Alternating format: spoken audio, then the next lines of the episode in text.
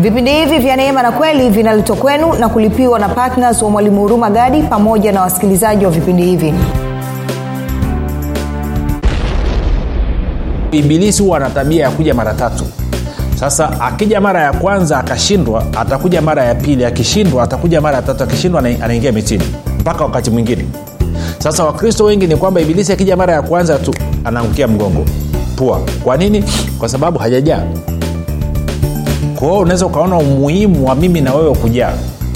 Ndio maana bwana yesu alikuwa ana desturi alikuwa ana kawaida ya kwenda kwenye maombi. Ukisoma maisha ya bwana yesu utaona wakati mwingine alikuwa anamaliza kufundisha jioni alafu anakwenda zake mlimani kuomba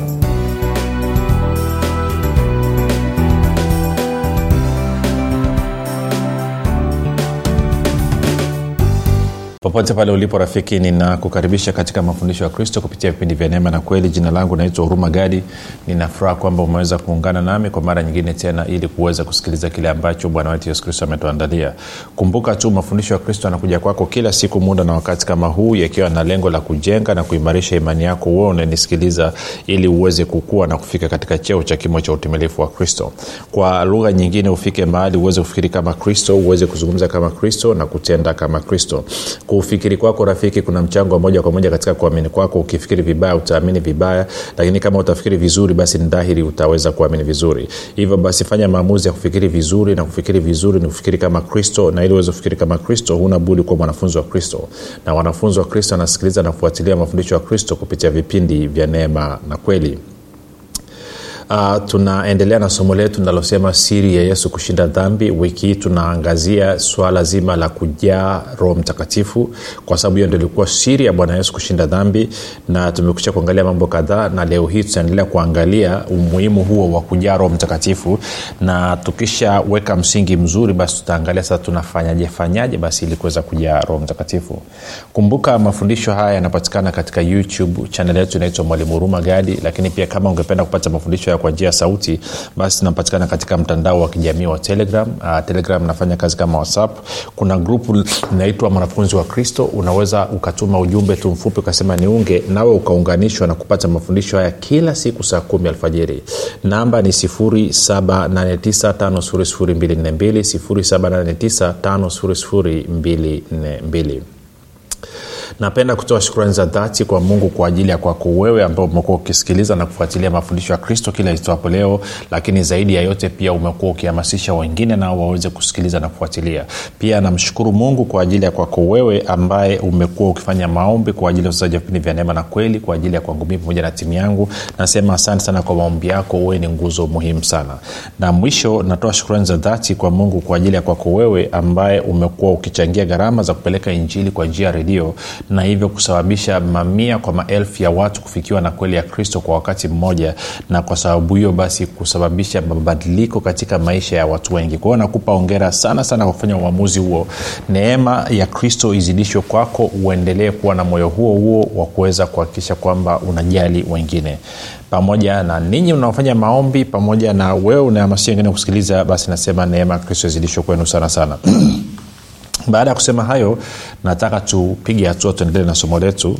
Kumbuka tunaangalia uh, kitu gani kilimpa ama kilimwezesha kilimsaidia bwana wetu yesu kristo kushinda dhambi. Maana waibrania 415 inasema kwamba yesu kristo kama kuhani wetu mkuu ana uwezo wa kuchukuliana na madhaifu yetu kwa sababu alijaribiwa katika mambo yote pasipo kutenda dhambi. Sasa tutajaribu kuangazia ni jambo gani ama ni mambo gani ambayo yalisababisha ama yalimwezesha bwana yesu kuweza kushinda dhambi. Kwamba hata alipojaribu alipojaribiwa aliweza kuvuka. Kwa mfano tunaona katika luka mlango wa nne hapa mstari um, wa kwanza anasema naye yesu hali amejaa roho mtakatifu alirudi kutoka yordan akaongozwa na roho uh, muda wa siku arobaini nyikani akijaribiwa na ibilisi na siku hizo alikuwa hali kitu. Hata zilipotimia aliona njaa mstari wa tatu anasema ibilisi akamwambia ukiwa ndiwe mwana wa mungu liambie jiwe hili liwe mkate sasa angalia kitu hichi rafiki. Ukisoma katika mlango wa tatu na, na, na mstari ule wa, wa, wa, wa, wa ishirina mbili ishirina moja bwana yesu amebatizwa pale yordan mbingu zimefunguka e, angalia tare na ishirina mbili kuonyesha kitu.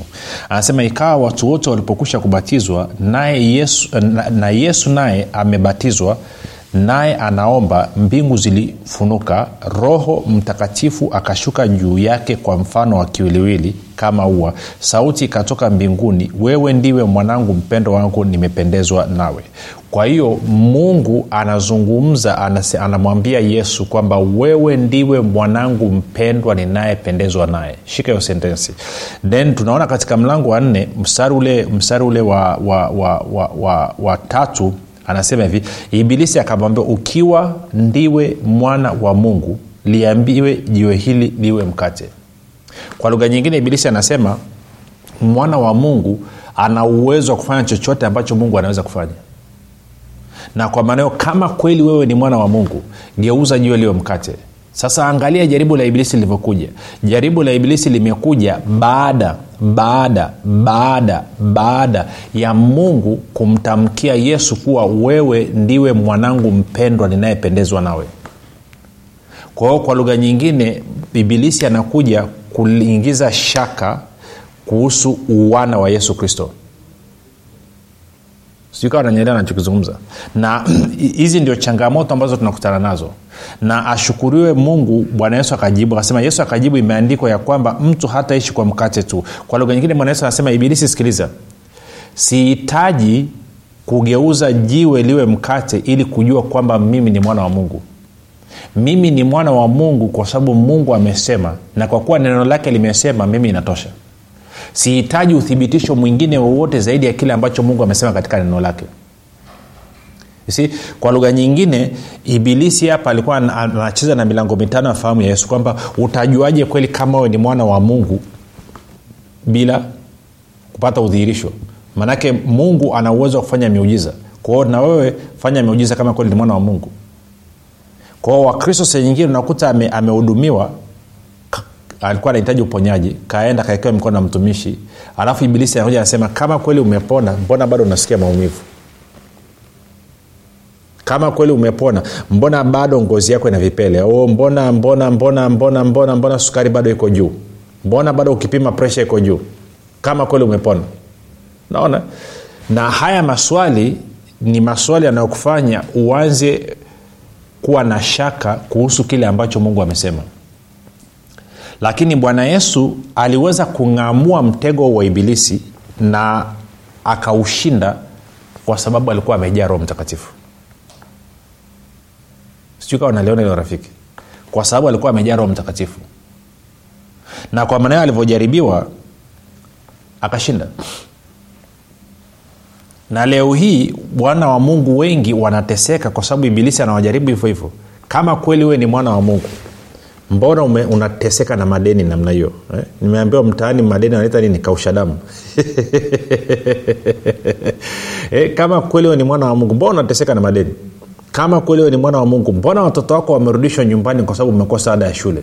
Kama kweli wewe ni mwana wa mungu mbona una, unapata shida kulipa kodi ya nyumba? Kama we ni mwana wa mungu mbona unaumwa sasa mwaka wa sita na ujapona kama we ni mwana wa mungu si, sasa kwa kuwa wakristo hawa, wengi wanakuwa hawajajaa roho mtakatifu.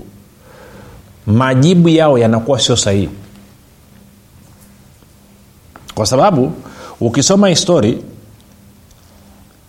akampeleka juu ya mlima kama tulivyoona kipindi kilichopita akaambia nisujudie bwana yesu akaambia hakuna anayesujudiwa ni mungu peke yake. E, angalia mstari wa, wa, wa nane. Anasema yesu akajibu akawambia imeandikwa msujudie bwana mungu wako umwabudu yeye peke yake mstari wa tisa anasema ibilisi akamwongoza mpaka yerusalemu akamweka juu ya kinara cha hekalu akamwambia ukiwa ndiwe mwana wa mungu jitupe chini kwa maana imeandikwa atakuagizia malaika zake wakulinde na ya kwamba mio, m, mikononi mwao watakuchukua usije ukajikwaa mguu wako katika jiwe yesu akajibu akamwambia imenenwa usimjaribu bwana mungu wako. 13 basi alipomaliza kila jaribu ibilisi akamwacha akaenda zake kwa muda sasa ibilisi amejaribu jaribu la kwanza bwana yesu ameshinda. Kwa sababu gani? Alikuwa amejaa roho mtakatifu. Jaribu lilikuwa nini? Ikiwa ni mwana wa mungu geuza mawe mkate. Akaenda kwenye jaribu la pili akamwonyesha milki yote ya ulimwengu. Akaambia nisujudie nitakupa ifahari yote. Bwana yesu akaambia unatakiwa umsujudie bwana mungu wako na kumtumikia yeye peke yake akashinda ilo jaribu la pili. Akaja kwenye jaribu la tatu ikiwa ni mwana wa mungu jitupe. Maana imeandikwa atakuagizia malaika wa kulinda. Akasema hey, imeandikwa usimjaribu bwana mungu wako. Anasema ibilisi alipomaliza majaribu yote akaondoka. Wakristo wengine ibilisi amekuwa kila akiwajaribu anashinda na ndio maana amepiga kambi ajawacha baada anaendelea kuwatesa. Nirudie. Sikiliza hii kitu rafiki angalia angalia mstari unavyosema mstari wa, wa, wa, wa ngapi? Wa, wa kumi na mbili. Anasema yesu akajibu akamwambia imeneno usimjaribu bwana mungu wako. kumi na tatu. Basi alipomaliza kila jaribu ibilisi akamwacha akaenda zake kwa muda. Alipomaliza kila jaribu ibilisi akamwacha akaenda zake kwa muda. Sababu kwamba ibilisi bado anakusonga anakutesa anakusumbua ni kwa sababu kila anavyokujaribu wewe unashindwa na kwa maana anaendelea kuleta majaribu mengine kukandamiza. Laiti ungekuwa umejaa roho mtakatifu ungeshinda. Tuende tuangalie stori hii hii kwenye kwenye matayo moja uone kwenye matayo tuangalie baada baada ya bwana yesu kushinda haya majaribu mataa anatuambia nini? Angalia mataa anavyotuambia. Mataa anasema hivi. Mataa anasema hivi. Anasema kisha ibilisi mstari wa 11 matayo 411 anasema kisha ibilisi akamwacha na tazama wakaja malaika wakamtumikia. Si kwa lugha nyingine bwana yesu alikuwa amejaa roho mtakatifu. Lakini wakati wa yale majaribu aliokuwa akiyapitia eh, malaika hawakuweza kumhudumia bwana yesu. Ilikuwa ni sharti ashinde yale majaribu then ibilisi aondoke alafu malaika waje kumhudumia malaika waje kutekeleza kile ambacho wameagizwa na mungu kutekeleza katika maisha yake kuja kumhudumia sasa mimi na wewe pia wako malaika wameagizwa kuja kutuhudumia. Lakini wanashindwa kwa sababu kila ibilisi anapokuja kutujaribu tunaangukia pua. Kwa sababu gani? Kwa sababu hatujajifunza kujaa roho mtakatifu bwana yesu hakumshinda ibilisi kwa sababu yeye ni yesu. Alimshinda ibilisi kwa sababu alikuwa anamtegemea roho mtakatifu. Kwa sababu alikuwa amejaa roho mtakatifu. Na roho kama ambavyo roho mtakatifu alimwongoza nyikani kwenda kujaribiwa na ibilisi ndivyo ambavyo roho mtakatifu alimwongoza katika majibu ambayo yesu alikuwa akiyatoa. Na kwa maana hiyo alipojaribiwa mara tatu ibilisi akashindwa. Maana yake ni kwamba ibilisi aliondoka na malaika wakaja kumhudumia sika wananyelewa na hii kitu naiona kwa mfano ukiangalia kwenye ayubu. Ayubu unaona alijaribiwa mara ya kwanza. Kwa vitu vyake vyote na watoto wake kufa. Lakini hakumkufuru mungu. Akajaribiwa mara ya pili kwa kupigwa na magonjwa mwili mzima. Lakini hakumkufuru mungu. Akajaribiwa mara ya tatu kwa mke wake kumwambia mkufuru mungu tu ukafe. Ayubu akakataa. Kwao ibilisi huwa ana tabia ya kuja mara tatu sasa akija mara ya kwanza akashindwa atakuja mara ya pili akishindwa atakuja mara ya tatu akishindwa anaingia mitini mpaka wakati mwingine. Sasa wakristo wengi ni kwamba ibilisi akija mara ya kwanza tu anaangukia mgongo. Pua. Kwa nini? Kwa sababu hajajaa kwao unaweza ukaona umuhimu wa mimi na wewe kujaa. Ndio maana bwana yesu alikuwa ana desturi alikuwa na kawaida ya kwenda kwenye maombi. Ukisoma maisha ya bwana yesu utaona wakati mwingine alikuwa anamaliza kufundisha jioni alafu anakwenda zake mlimani kuomba. Wakati mwingine iko kwenye nyumba anaamka alfajiri na mapema anakwenda zake sehemu ya nyikani kusukua na watu anaenda anaomba. Kwa hiyo ilikuwa ni desturi yake. Ilikuwa ni kawaida yake. Wakati mwingine anaomba usiku wakati mwingine anaomba asubuhi. Anafanya ushirika na baba kama ambavyo nitakuonyesha. Sasa sisi wengi wetu hatuna hiyo tabia hatujajenga huo utamaduni. Kwa hiyo moja tupose kidogo tuende tukamwangalie tukaangalia maisha kwa mfano ya niende na maisha ya nani? Tende na maisha ya paulo. Tende na maisha ya paulo. Tende matendo ya mitume. Mlango wa kumi na tatu. Tutaanza mstari wa kwanza. Anasema hivi na huko antiokia katika kanisa lililokuwako palikuwa na manabii na waalimu nao ni barnaba na simeoni aitwaye nigeri na lukio mkirene na manaeni aliyekuwa ndugu wa kunyonya wa mfalme herode na sauli. Basi hawa walipokuwa wakimfanyia bwana ibada na kufunga roho mtakatifu akasema nitengeni barnaba na sauli kwa kazi ile niliyowaitia. Anasema ndipo wakiisha kufunga na kuomba wakaweka mikono yao juu yao wakawaacha waende zao. Kwao anasema hawa walikuwa wakimfanyia bwana ibada kama ambao tutakuja kujadili baadaye. Roho mtakatifu akasema nitengeeni barnaba na sauli kwa kazi niliyowaitia kwa hiyo wakaendelea kufunga tena alafu mwisho wakawawekea mikono. Alafu roho akawapeleka sasa angalia mstari wa nne anasema basi watu hao wakiisha kupelekwa na roho mtakatifu wakiisha kupelekwa. Kwa lugha nyingine paulo na barnaba ama barnaba na sauli wakati huo sauli kabla hajaitwa paulo walikuwa wanaongozwa na roho mtakatifu wamepelekwa na roho mtakatifu. Kwa nini? Kwa sababu walikuwa wamejaa.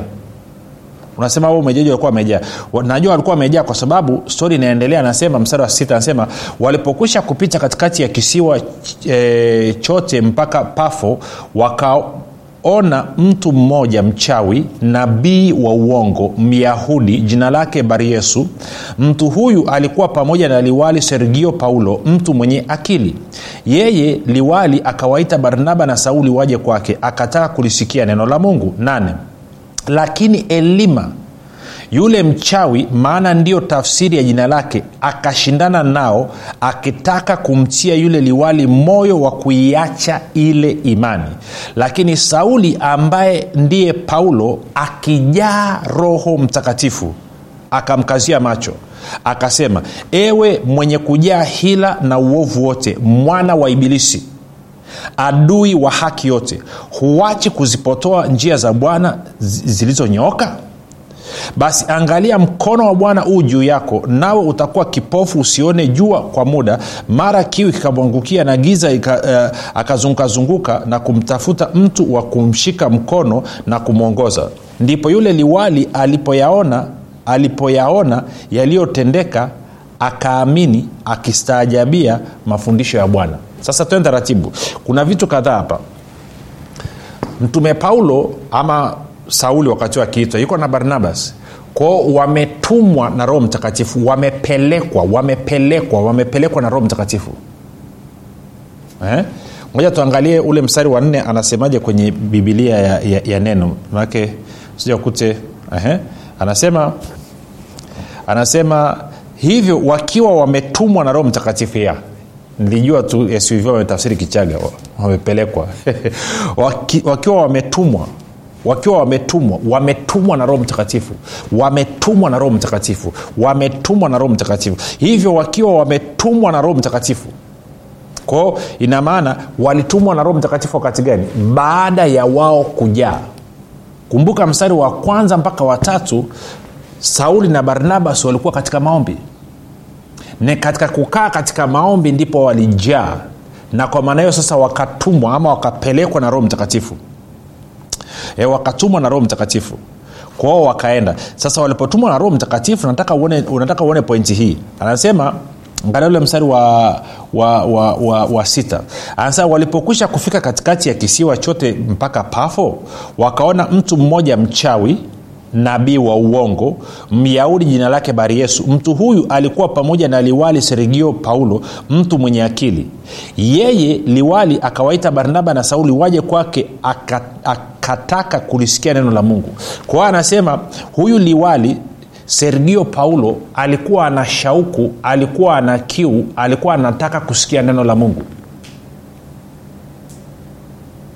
Nakumbuka sauli na barnaba ama paulo wametumwa kwenda kupeleka injili kufundisha neno la mungu. Na huyu sergio paulo ana kiu na shauku ya kutaka kulisikia neno la mungu. Lakini angalia kilichotokea mstari wa nane. Lakini elima yule mchawi maana ndiyo tafsiri ya jina lake akashindana nao akitaka kumtia yule liwali moyo wa kuiacha ile imani. Kwa lugha nyingine anasababisha moyo wa liwali uingiwe na kutokuamini. Kwa lugha nyingine anapinga kazi ya mungu iliyokuwa ikifanyika kupitia sauli na barnaba sasa hii.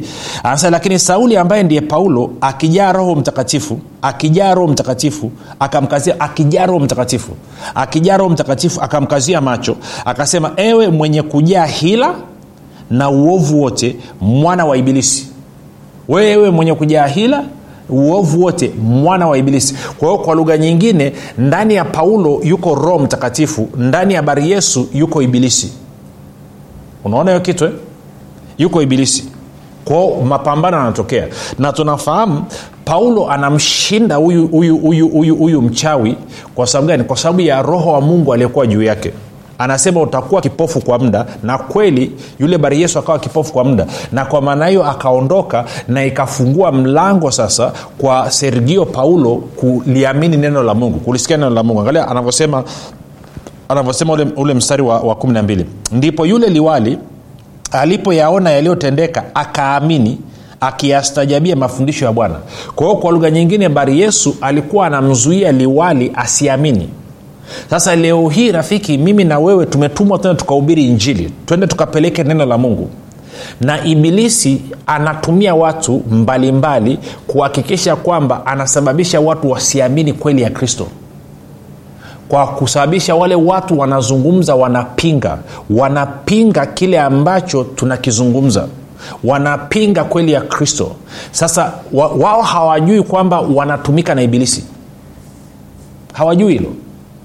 Na kwa maana hiyo ni mpaka pale sisi tutakapokuwa tumejaa roho mtakatifu na tutakapoanza kutoa matamko katika ulimwengu wa roho ndipo hizo roho chafu ambazo zinawakamata hawa watu zitakaporudi nyuma na kuwaachia na kwa maneo mapingamizi dhidi ya kweli ya kristo yatakapokoma na watu mamia kwa maelfu wataanza kupokea kweli ya kristo.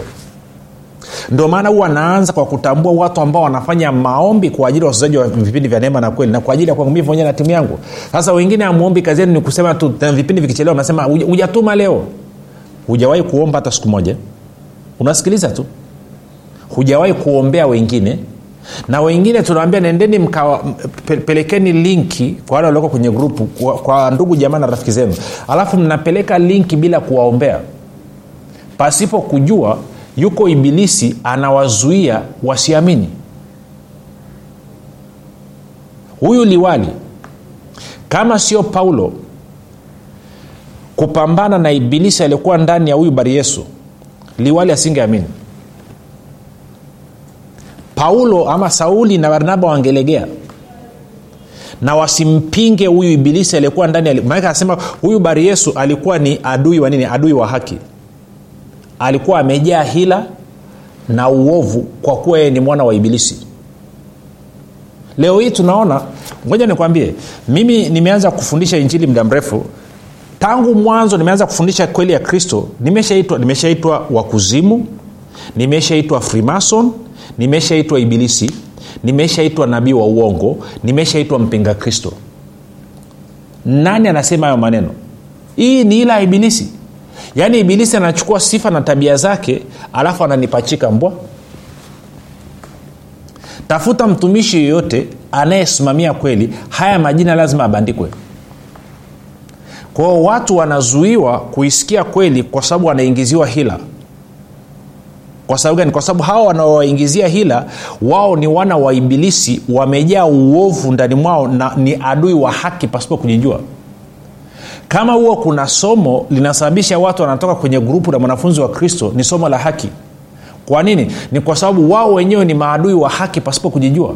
Kwa sababu m- m- mfalme wa anga ibilisi roho yule atendae kazi ndani ya wana wakuasi wameruhusu anafanya kazi anatenda kazi katika maisha yao. Kwao tunahitaji sisi tunaopeleka injili tuo tumejaa roho mtakatifu. Pasipo kujaa roho mtakatifu my friend maana yake ni kwamba hii kazi itaendelea kusuasua.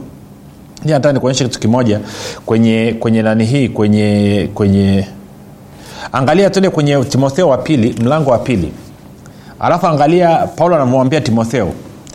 Uh, nianze mstari wa 24 anasema hivi tena haimpasi mtumwa wa bwana kuwa mgomvi bali kuwa mwanana kwa watu wote awezaye kufundisha mvumilivu akiwaonya kwa upole wao washindanao naye ili kama ikiwezekana mungu awape kutubu na kuijua kweli wapate tena fahamu zao na kutoka katika mtego wa ibilisi ambao hao wametegwa naye hata kuyafanya mapenzi yake.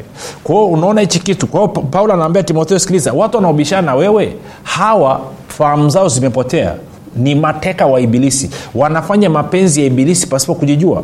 Kwa hiyo hebu kuwa mpole zungumza nao yumkini wataona kweli. Na ndio maana unakuja umuhimu wa mimi nawewe kujaa roho mtakatifu.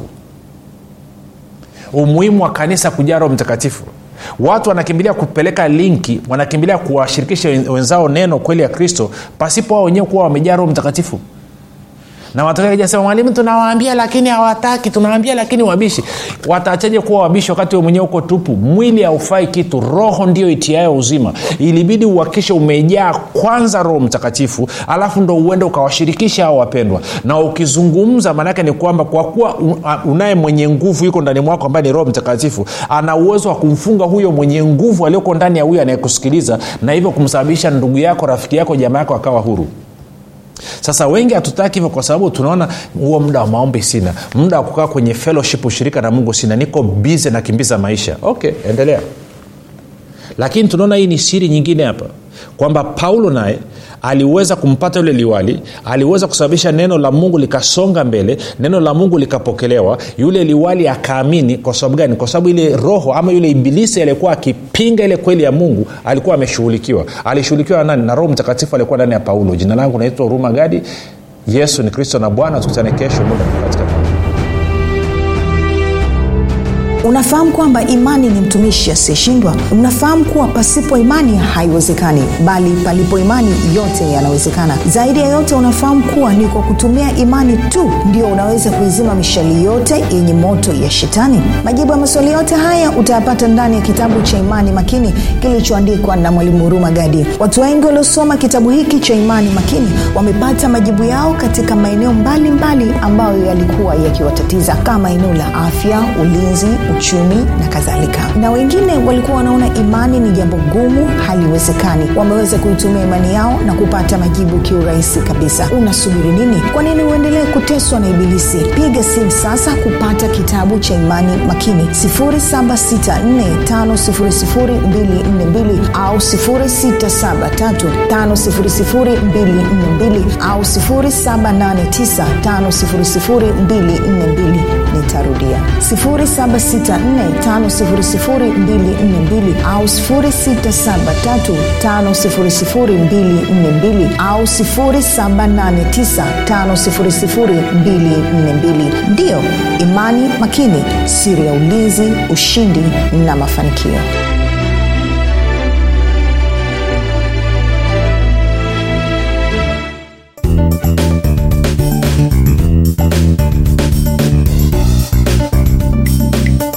umekuwa ukisikiliza kipindi cha neema na kweli kutoka kwa mwalimu huruma gadi. Kama una ushuhuda au maswali kutokana na kipindi cha leo tuandikie message ama tupigie simu namba 7645242 au 6735242 au 7895242 nitarudia. 7645242 au 6735242 au 7895242 pia usiache kumfolo mwalimu huru magadi katika facebook instagram na twitter kwa jina la mwalimu huru magadi. Pamoja na kusubscribe katika youtube chaneli ya mwalimu huru magadi kwa mafundisho zaidi